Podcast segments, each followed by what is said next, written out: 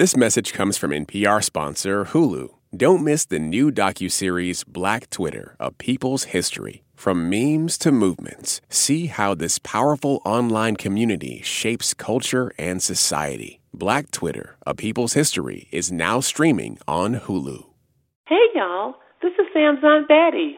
This week on the show, national political reporter for the Associated Press, Juana Summers, and NPR political editor, Domenico Montanaro. All right, let's start the show.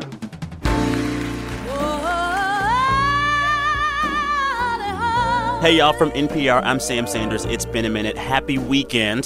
Thank you to both of my guests for being here. Domenico Montanaro, my old friend, Hi, my Sam. old editor. That's right. Lead political editor at NPR Politics. We miss you, man. I miss y'all too. Not enough to come back and cover politics. Yeah, I say it wistfully. also here with my friend Juana Summers, a national political reporter covering 2020 for the AP. Thanks for having me back. Of course. So I'm playing uh, in studio this weekend a song called Holy, Holy by Aretha Franklin. Just listen. Listen to this voice.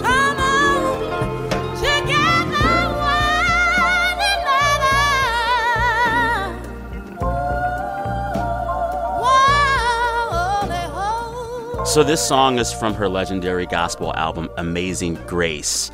Uh, and I'm playing Aretha this week because she got a prize. She won a Pulitzer this week. Oh, yeah. She got a special citation for her, quote, indelible contribution to American music and culture for more than five decades. It's been a good couple of years for the Pulitzers, uh, Yeah? you know, in music. I mean, Kendrick Lamar won for Damn last year. Oh, he did? Yeah. So I'm also playing this song from this album because there's a documentary of the recording of this live gospel album uh, that's in theaters now, and I saw it this week, and it is spectacular. I've heard about it and Yeah. I really want to see it. you see the sweat on her brow, you see her her earrings jingle, hmm. and you just realize like no one's ever done it like her since. And it's a really interesting week to watch that movie because I also watched another music documentary, Beyonce's Homecoming movie on Netflix, which is another piece of spectacular. Have you guys seen that one? Oh, yes. I, I would be in trouble if I hadn't yet. Even, even Kamala Harris is tweeting about this. Like, I'd be behind. But I did notice that you said Beyonce Twitter is greater than Mueller Twitter. Oh, that's which true every day. Obviously. Every day. Obviously. Obviously. Some of us have to get paid to uh, watch Mueller Twitter.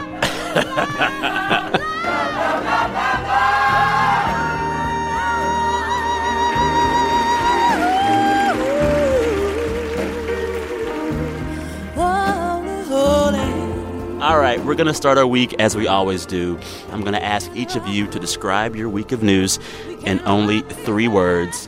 Uh, disclaimer, listeners, we're taping this on Friday morning. By the time you hear this, things will have surely changed. Sorry, not sorry. Domenico, with that, what are your three words? Normalizing extraordinary behavior. And Oh, okay. yeah, that was three words that was in the lead of uh, Dan Balz's column yesterday from the Washington Post, who's kind of the dean of political analysis around here. And he wrote that the Trump presidency has long been an exercise in normalizing extraordinary behavior, with President Trump repeatedly stretching the limits of what is considered appropriate conduct by the nation's chief executive. And this went on to outline essentially why the Mueller report was so damning for the president. Because when you read that report, it's a whole lot different than the way uh, the Attorney General William Barr wanted to frame it. That's the thing. So I want us to take a second just to kind of outline the big findings of this report. Can you give us like a one minute recap of like the big findings? Sure, I'll give it a shot. Um, you know, the fact was that Russia interfered in the 2016 election, trying to help Trump, and the campaign expected to benefit from it. Now, there were numerous links, they said, between Russia and the Trump campaign, but the investigation did not establish that members of the Trump campaign, quote, conspired or coordinated with the Russian government. So there was contact made. Lots of contact. But the report basically says that contact wasn't nefarious enough to meet the criminal threshold for for conspiracy, For conspiracy. or for uh, coordination. And I think that's a key difference and distinction. That's not saying they didn't do bad stuff. And so that's just kind of one part of this report. Yep. There's a whole second part that deals with how the president may have tried to, you know, interfere with the investigation into the campaign. And what I found the most interesting about that uh, was that this report says there were several times where he tried to interfere with the investigation, but he was thwarted because his own staffers wouldn't follow his wishes. Absolutely. And that was my biggest takeaway from this report is that it really exposed a culture of dishonesty within this mm. White House that was mm. created and led largely by the president himself. He repeatedly, as we've now found, tried to fire people who worked with him who didn't carry out his wishes. But as you point out, he was probably safe in part because people who worked for him saw that this was getting into a not great place and they stopped him from following his own instincts. And I think that tells us a lot about what's going on inside this White House and that this is a president who has not only lied to the public, but also the people who work for him. Yeah, I mean, the way this obstruction section was written was mm-hmm. really clever. I mean, obstruction hmm. was a complete other matter altogether. Mm-hmm. Um, it's pretty dispassionately written, and what investigators said first, it couldn't prosecute Trump because of Department of Justice guidelines, where they Yeah. say you can't indict a sitting president. So it kind of puts the investigators in a little bit of a bind. But the report also said, went out of its way to say that if Trump, quote, clearly did not commit obstruction of justice, we would so state we are unable to reach that judgment. And then it went on to list 10 separate instances that there's evidence of obstruction of justice, essentially giving Congress a roadmap to then go down that path and hold them accountable. And so you've written about what happens next, Domenico, and what Congress does with this. Um, I think Democrats don't want to give up on this, but it seems as if there are some big questions now about the I word. Right. I mean, we talk about two different I words impeachment and investigations. Okay. And I think that Democrats are hewing much more closely to investigations. Let's see what turns up under other rocks. Remember, this report also outlined the fact that there are a dozen other investigations that have been launched, It's not just never con- going to end. Right, but not just by congressional Democrats. I'm talking about law enforcement. Yeah, The things yeah. that financial crimes potentially that have been referred to other U.S. attorneys around the country, other investigators, uh, and all of that potentially could turn something up. I think the big thing here for for Democrats is they don't want the political backlash and a repeat of the 1990s where Republicans had the shoe on the other foot when they did impeach President Clinton at the time, and then they wound up uh, really being hurt politically by that, and Democrats want to avoid that. And they've already made enough of a political argument to use this against Trump in 2020.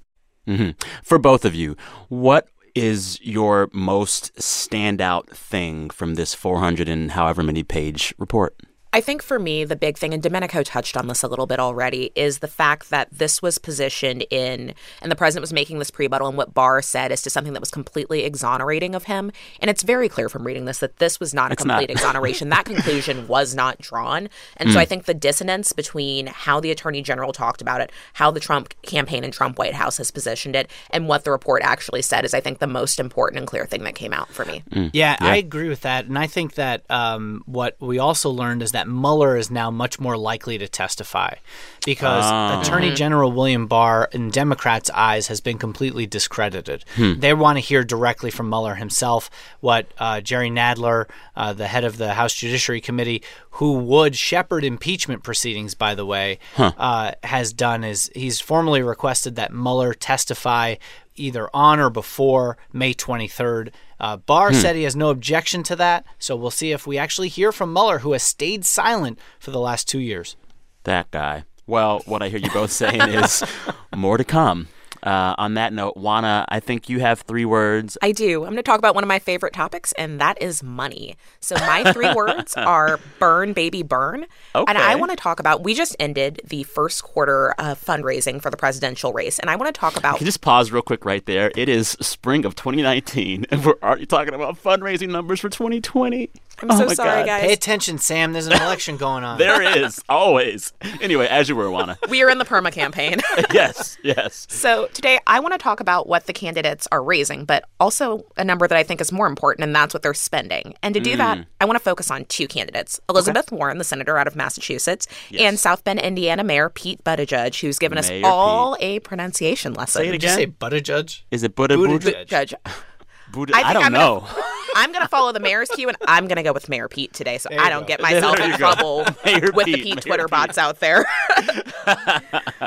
so here's what I've got for you. I'm going to start with Elizabeth Warren. She raised $6 million in the first quarter of 2019, and those reports became public on Monday. Mm-hmm. But the number that I think is even more interesting is that she spent 5.2 million. That is more than any Democratic candidate in the 2020 field. And Hmm. that tells us a lot about how she's running her organization, right? She's making a big bet early on that early investments in organizing in key primary states are going to pay off for her in 2020. Hmm. Now, by contrast, Mayor Pete. He's only been in the race for a hot second, it seems like. Mm-hmm. He raised $7 million, but what he spent? Just $700,000. So only 9% of that. That is the most Mayor Pete thing ever. He would save all his money. He is. He's hoard- he's hoarding it. This looks more like a report that you'd see out of a congressional candidate rather than a presidential candidate who's one of the biggest online fundraisers. I, th- I think part of that though is that I think he's kind of surprised at Mm. what he's been able to do fundraising wise. You know, he was somebody who's pretty largely unknown, and then he did the Mm-hmm. CNN town hall, and all of a sudden he gained half a million Twitter followers. Wow. money started coming in, and he knew he had to run a lean campaign from the start. Elizabeth Warren, on the other hand, had been a huge progressive star for years, Mm-hmm. and she expected to have a big campaign, but frankly, her money numbers are kind of underwhelming. Yeah. So, what's interesting about all these fundraising numbers, the top two fundraisers are Bernie Sanders for the Democrats and then Kamala Harris. But their two figures combined for this last quarter basically just matches what Trump raised. He's outraising everybody, right? That's true. And so here's my take on all of that. When you look at this, there is one candidate, uh, not to discount Bill Weld, on the Republican side of the aisle. There are probably by next week, we'll have what, 19, 20 Yeah. candidates on the Yeah. Democratic side of the aisle. If you look at how many people are giving not just to one candidate, but to many and infusing their dollars across the map, I think it shows us that there is a lot of enthusiasm. Hmm. And I think from talking to voters, mm-hmm. many Democrats and, and, and left leaning voters are furious about the direction the country is going in. They're concerned about the administration and they've been looking for an outlet to tap that outrage in. We saw them do that and infusing record-breaking fundraising totals in 2018. And now that we're coming closer to 2020, they're they're signaling that discontent and their need to have an outlet with their dollars across the map. I have three words uh, that are a bit less about politics. Thank God. Go for them, Sam. Uh, they are save the churches. Oh, And I'm talking this week about Notre Dame on fire this week in Paris. It was such a surreal sight to see such an iconic piece of history uh, engulfed in flames. But I was most surprised by the overwhelming outpouring of support to bring back this cathedral right away. Uh, France's three richest families pledged more than $700 million. Uh, altogether, donors have pledged already this week more than a billion dollars to rebuild this church. It's astronomical. I think for me, it was just really striking. And I, I, I should say, I've never been to Paris or been to that cathedral, but just literally watching history set aflame before our eyes and watching it in real time was a really gripping moment. And I think for I think the big lesson I got is that we have to guard our history and we have to be mindful of our history because it, it won't always be there. And just have not having that iconic site for generations to come would be devastating. Devastating. You know, that definitely was the first wave of coverage, this kind of outpouring of grief from the world, it seemed. But then, about a day or two into this story, a lot of folks were saying, you know, there are other sacred sites that need rebuilding, talking about ancient sites destroyed by the Islamic State in Syria, or even the string of black churches that have been set on fire here in the States. And there were these questions about what gets our attention and what gets our money. Hmm. There was a big push online for people who were concerned about Notre Dame to also give to a GoFundMe campaign for three historically black churches that had been burned in Louisiana within two weeks in the same parish. Um, as of this taping, that fundraiser, which had a $1.8 million goal, has raised a bit over $2 million. Uh, so there's going to be some preservation of this American history uh, as well and some rebuilding too, which is, I think, a very good thing. Um, it is also weird to see all this church news happen during Easter week. yeah. Yeah, for sure. All right, on that note, coming up, as our definitions of gender become more fluid, there's a big question to answer. Who is or isn't allowed on single sex college campuses? That is after the break. You're listening to It's Been a Minute from NPR. We'll be right back. Support for NPR and the following message come from VSP Individual Vision Plans, offering coverage for a low monthly cost if you don't have vision coverage through an employer. You'll get access to the nation's largest network of independent doctors and hundreds of name brand frames. Plus, you can save more than $200 a year. VSP believes you deserve to see better for life for less. Discover for yourself at needvspcoverage.com. Support also comes from Berkshire Hathaway Home Services. With a franchised network of highly trained agents and advanced marketing tools, Berkshire Hathaway Home Services network members aim to provide something more than just real estate. They think beyond the next transaction and build relationships based on your long term goals to ensure you'll get all the value that home brings, year after year, home after home. All that more they do, that's home services. Start your home search at berkshirehathawayhs.com. Summer movie season is here, and Pop Culture Happy Hour has you covered. For a guide through the blockbusters you know about and the surprise bright spots you might not, we'll tell you what we are looking forward to, what we're secretly dreading, and what might sneak up on us. Listen now and subscribe. Listeners, hello. Before we get back to the show, we all know that we rely on technology every day. We're on our phones, we're on our computer screens, we're using our smart speakers, etc. Uh, I want you all to tell me if there was ever a time when you felt like your tech habits got unhealthy. How'd you realize that? How did you fix that? Uh, share that story with us. Send me an email or record a voice memo of your story and send that to us at samsanders at npr.org. Sam Sanders at npr.org. This is all for an upcoming episode that could include you. All right, back to the show. You're listening to It's Been a Minute from NPR, the show where we catch up on the week that was. I'm your host, Sam Sanders, here with two guests Domenico Montanaro, lead political editor at NPR. Thank you for being here. You're so welcome. This is a Thank pleasure. You. And Juana Summers, national political reporter covering 2020 for the AP, who is with us on her day off. You're a trooper. Only Thank for you. guys. Always glad to be back. I appreciate it. I appreciate it. So before we get to the next uh, news topic, I want to ask you all a question. For both of you, Juana, Domenico, do you like your dentist? Huh. you know what? I think my dentist does a good job, but I don't like what they charge. Mm. Uh, and sometimes I feel like uh, you don't always, it's not like a painter. You know, if a painter comes to your house and is like, hey, I, yeah, I could do all these rooms, you ask how much, they give you a pretty good idea. Dentists are like, well, we'll see what happens when we get in there. like, no, what? Yeah, Give me a range. Yeah. Anyway. Juana? This is a very good reminder that I probably ought to go see my oh, dentist because uh, it's been like a year. So, but Juana's onto something. You actually may be totally fine, Juana. There was a story in the Atlantic this week, and it basically reports that this idea that we all must go to the dentist twice a year, that's probably made up. No. Uh, researchers and scholars have traced that back to a few sketchy sources, including a toothpaste advertisement from the 1930s. Now, most dentists say you only need to go probably once every 12 to 16 months. Oh. But they're still not publicizing this because they want your money. Yeah, my, they do. My mother will be so glad to hear that because right? I'm sure she's going to be horrified that I just admitted that on air. Dentists, do better. Why is there like a flat rate dentistry service? I don't know, but I've muted the term "do better" on Twitter, so I don't know if I can hear it. All right, enough of uh, dentists. Let's totally switch gears now and talk about school, not dentistry school, but college, uh, and some news at a legendary historically black college uh, happened just recently. Morehouse College, the all-male school in Atlanta, Dr. Martin Luther King Jr.'s alma mater Morehouse announced this week that it will start formally accepting transgender men beginning in fall 2020. It's big news, uh, and I wanted to talk about what that means for Morehouse and what it says about trans rights on a larger scale across the country.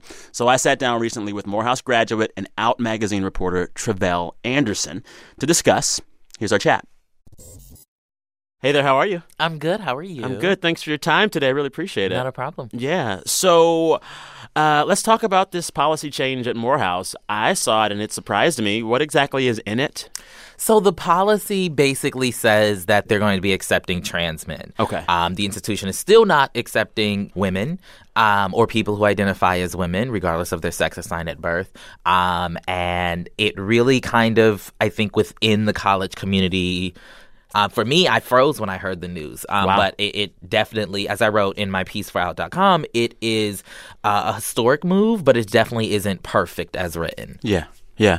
I guess speaking to it not being perfect, there's already some pushback because it does not include some trans people. Mm-hmm. People who transition to female during their time at Morehouse. Right. Under this policy, they technically aren't allowed to stay. their eligible uh, i think the, the policy says their eligibility status changes right they'll be That's forced to weird. withdraw um, and Wow. that's that's drawing a lot of concern from people in part because the policy right is different from say spelman college our sister college across the school um, Mm-hmm. Which they is just for women. That's just for women. Um, they updated their policy a couple years ago, um, and their policy states that if you are a woman who comes into their manhood Mm-hmm. while a student, right, that you will be allowed to finish your education Okay. at the institution. Okay. Morehouse's policy says that you are basically forced to withdraw Yeah. um, and find other educational opportunities. That's something. And I could totally see Morehouse saying down the road maybe they should change that. I would hope they say that sooner rather than later. Um, in part just because you know, as a student, you're already dealing with a lot, and then if you are coming into your identity in any particular way, you don't want to have to worry about it. Have to have to now find another school Yeah. to finish out your education. Um, I Yeah. think gender is just one of those things that's so fluid, and it comes and bites you in your butt when it wants to, um, and so you can't control when it happens. Yeah. Well, there's also this bigger existential question about what it means to have an all male college like Morehouse mm-hmm. or an all women's college like Spelman. You know, as our understanding of gender changes, these schools maybe can't exist as they did before. I think it's a situation where we have to get comfortable allowing the legacy to be more expansive than mm. it has been. Um, I often say that, you know, people are often surprised when they see me and I say that I went to Morehouse because I'm gender nonconforming. And everyone's also always like, how did that work? like, how was your time there?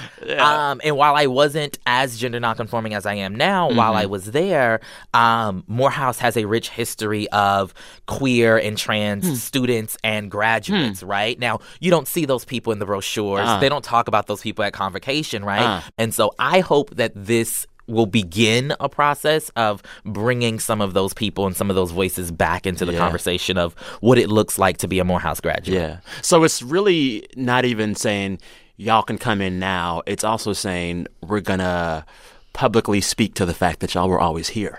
I hope so. Hmm. I mean, I think I think what we know is that the institution they often talk about the brotherhood, Yeah. right? They often talk about Morehouse men, man Yeah. of Morehouse. Um, That I- language may have to change.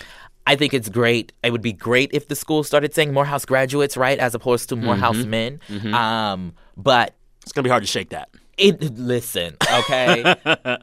1867 is when the institution was founded. Okay, so we're shaking a lot to get to that point. Yeah, yeah. Do you think, compared to the average college across the country, that Morehouse is more or less generally accepting of the LGBTQ community?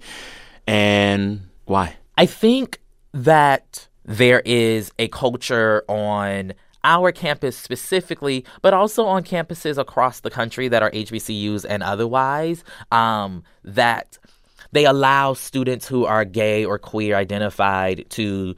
Like you can be gay, But don't talk about it. but you, right, don't talk Oh, about yeah. it. Or you can be gay, but not too gay. It's like right. the, it's like the black church. Very much the like choir the black director is gay, right? and but it's no one's going to talk say, about it. Exactly, and it's important to say that Morehouse is we call it historically Baptist, um, and so like there is a lot of kind of religious undertones Uh. seeped into every Uh. single part of the institution, right? Um, and so that's the background that we're dealing with. Yeah. Um, and we are an institution known for raising preachers, raising teachers. Yeah. Right. Martin Luther King Jr. is our most famous graduate, Mm-hmm. right? Um, and so I don't know if I would say Morehouse is it makes it more difficult for um, LGBTQ folks, but I know that there's a difficulty there. So this comes as across the country there are, you know, a lot of anti-trans measures. Mm-hmm. We've seen the Trump White House's trans ban in the military take effect. Right. We're seeing states across the country enact anti-trans laws. Um, what do we think all of this is saying about wider attitudes about trans acceptance? You know, it's interesting because I think while we have kind of this political landscape in which um, trans lives are trying to be erased and ignored and all this other stuff, um, in Hollywood, in the media, right, trans people are experiencing unprecedented Yeah. visibility, Yeah. right? And so it's this really interesting paradox. Hmm. I think theoretically, we believe that this media visibility that trans folks are having will help change hearts and minds, right, across the world, Mm-hmm. right? Um, and we say that because that's what happened with gay people, Yeah. right? Will and Grace and all Oh, of yeah. that.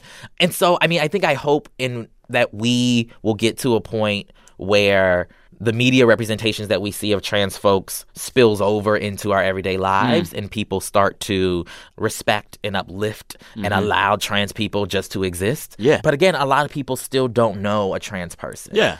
Um, Yeah. and that's not to mean that's not to say that they haven't met a trans person. They just don't know that they've met Ah, a trans person. yeah, yeah, Right? yeah. Um, and so hopefully we get to a point where more trans people feel comfortable coming out and Mm. identifying as trans. Mm-hmm. And I think that will lead to um, kind of this promised land that we might all be working Yeah. towards. Well, I am going to be watching very closely. You and me both. Yeah. And I also have to say, congratulations to Morehouse. I'm sure you watched Beyonce's new Netflix film. Of course I did. There's a scene where she's with the kids and she's wearing a Morehouse shirt. Yes, I saw. I was screaming the entire time because I go up for HBCUs. I love them; they're necessary. Yeah. Um, and it's so great to see Beyonce kind of give us this little platform. Hey, thank you so much for your time. Thank you.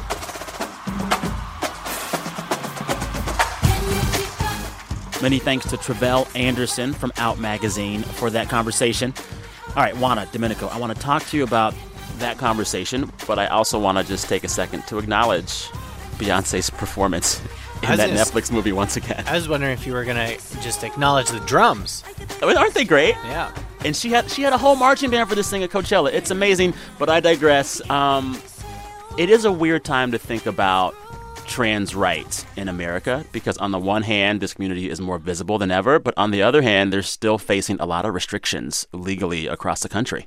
Absolutely. I think one of the things that's been most instructive to me, like I didn't go to an HBCU, but I've spent a lot of time on HBCU campuses and I went to an all girls Catholic high school hmm. in the Midwest, is mm-hmm. having a person who I went to elementary school with who also attended an all girls Catholic high school come out as trans to me recently. And it's been really instructive for me watching this person just like live their life and be who they are and talk about what that intervening space of time it's like for them. For me personally was really um was really educating and beneficial. But i do realize the burden that comes along with that because that person is also probably also put in a lot of situations where he has to explain himself in a way that other people just out there living their life doing their day to day don't have to. And that's in, in a lot of ways that's unfair that they that they have to do that Yeah. I mean, that's really interesting because I also went to an all boys high school, um, and it's since gone co-ed. Uh, Oh, really? I know that they had all these arguments about how good a single sex education can be, right? But I think when you have a school like Morehouse, which is an all male but secular HBCU, how they figure out what the expectations are for all of the students and for all of those parents, I think it's a difficult line for uh, for all of them to walk. Oh, yeah. I will be watching closely. I find the whole story fascinating. Uh, all right, it's time for a break. When we come back, my favorite game, Who Said That? You're listening to It's Been a Minute from NPR, BRB.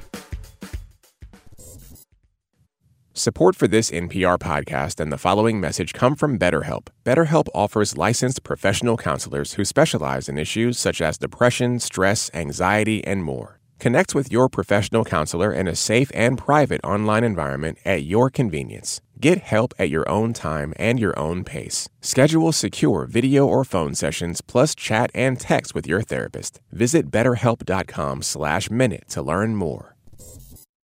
Support for NPR and the following message come from the American Cancer Society. Dr. Alpa Patel leads a team that researches cancer risk factors, and she shares how her team makes an impact.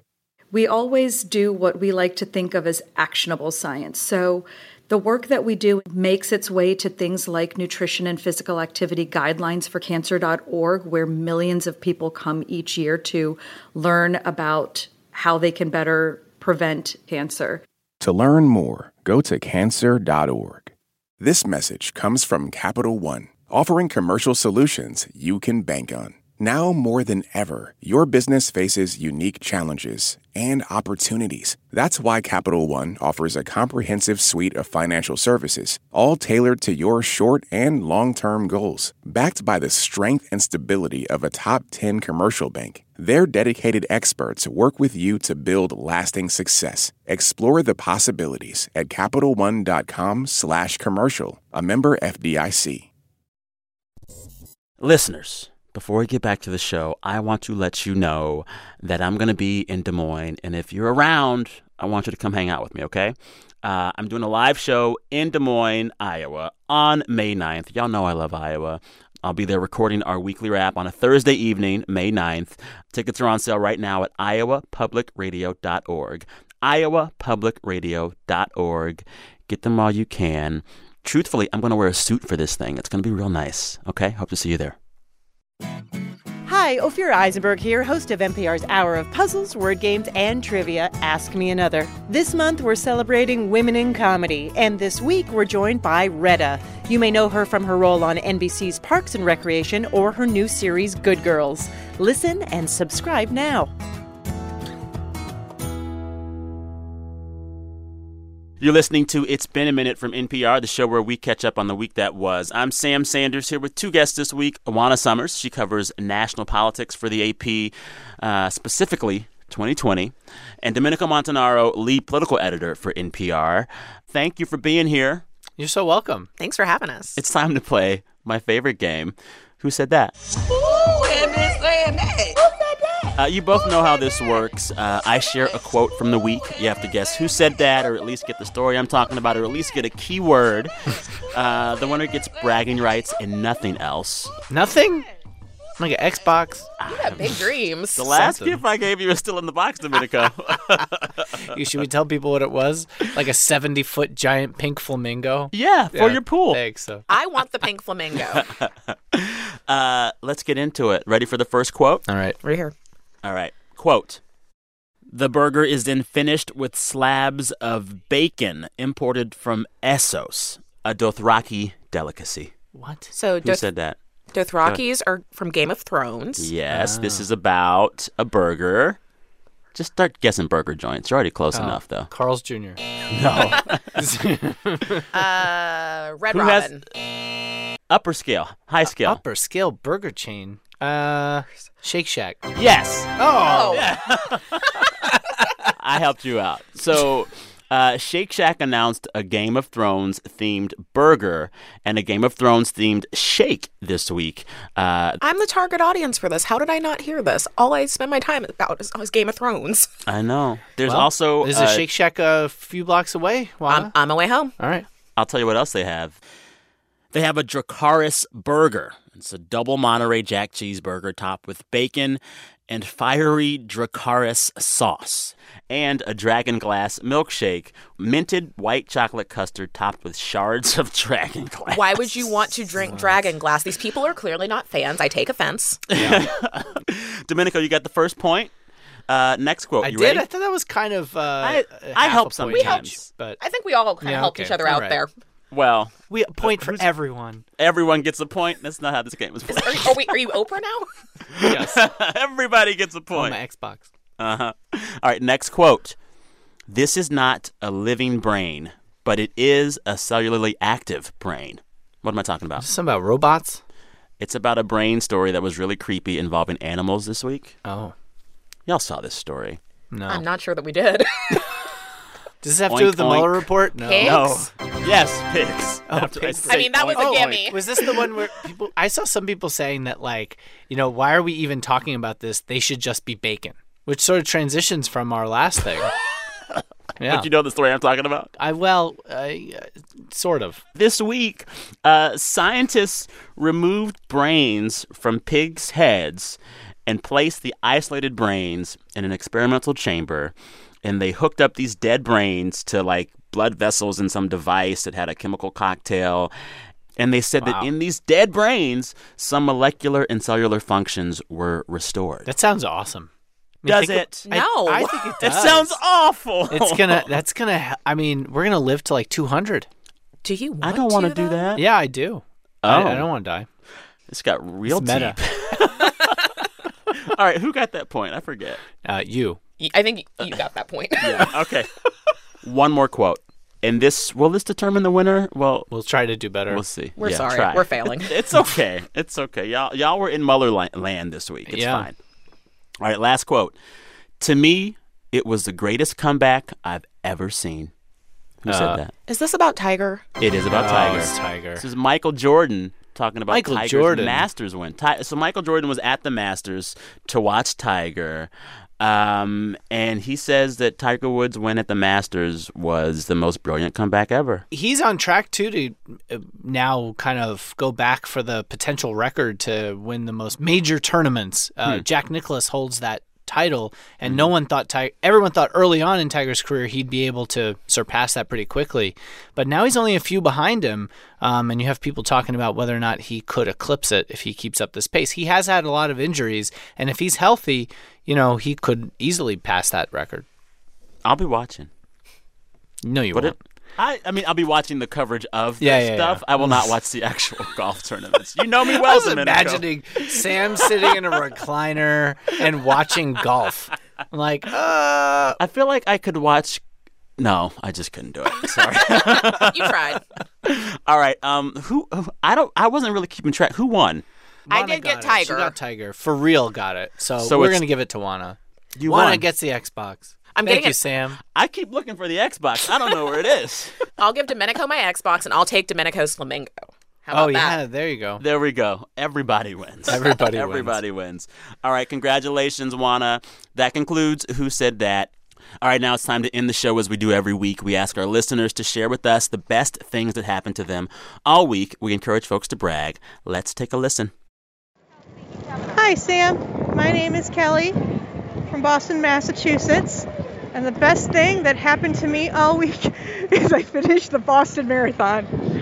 Hope you have a great week. Thanks. Hi, Sam. This is Liz Elliott from Everett, Washington. The best part of my week is that I got to meet my sister from Kansas in San Antonio. I just accepted an offer to teach middle school English at a great little school in Hanford, California. We finally have a five generation picture up in the living room. Hey Sam, this is Jody Ann. I'm 33 years old, and the best thing that happened to me this week is that I celebrated 365 days cancer free. Hi, Sam. This is Naomi from Austin, Texas, and the best part of my week is celebrating my niece's birthday. How old are you today, Ava? Three. Three. Hey Sam, this is Emmanuel from Boston, currently in Virginia Beach with my entire family.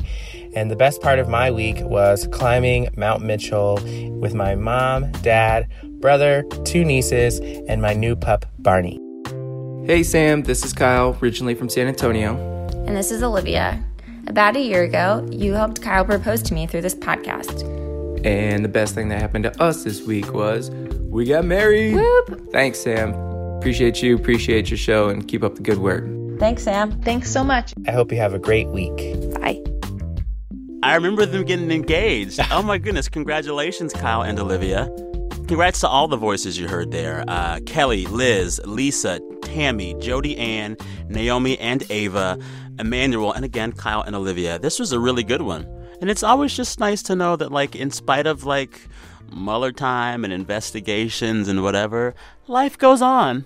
Speaking of life going on, I want to tell you both about the best part of my week. Uh, my brother and his girlfriend had his fourth child this week. Wow. Congratulations. Yeah, his name is Alexander Raymond Sanders.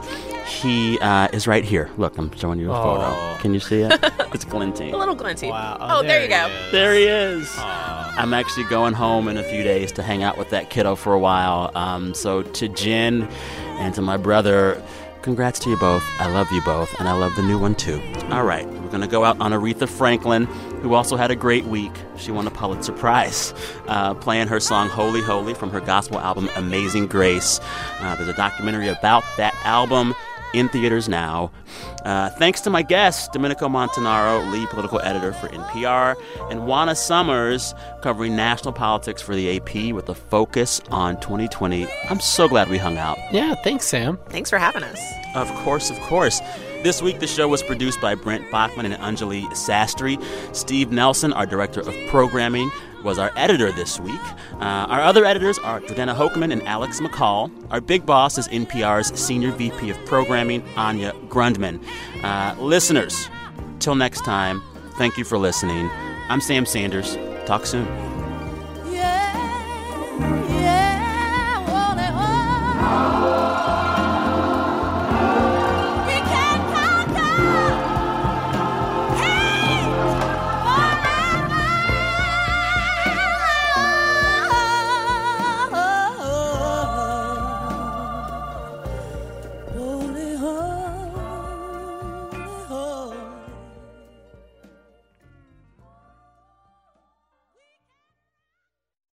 This message comes from NPR sponsor, the NPR Wine Club. Get the world of wine delivered to your door. When you join the NPR Wine Club, you'll receive the stories behind every bottle and favorite NPR shows and personalities arriving in liquid form, like Weekend Edition Cabernet and Wait Wait Don't Tell Me Zinfandel. The NPR Wine Club is a delicious way to support NPR's programming. If you're 21 or older, uncork a special offer at nprwineclub.org/podcast. This message comes from NPR sponsor Shopify, the global commerce platform that helps you sell and show up exactly the way you want to. Customize your online store to your style. Sign up for a $1 per month trial period at shopify.com/npr. All that sitting and swiping, your body is adapting to your technology.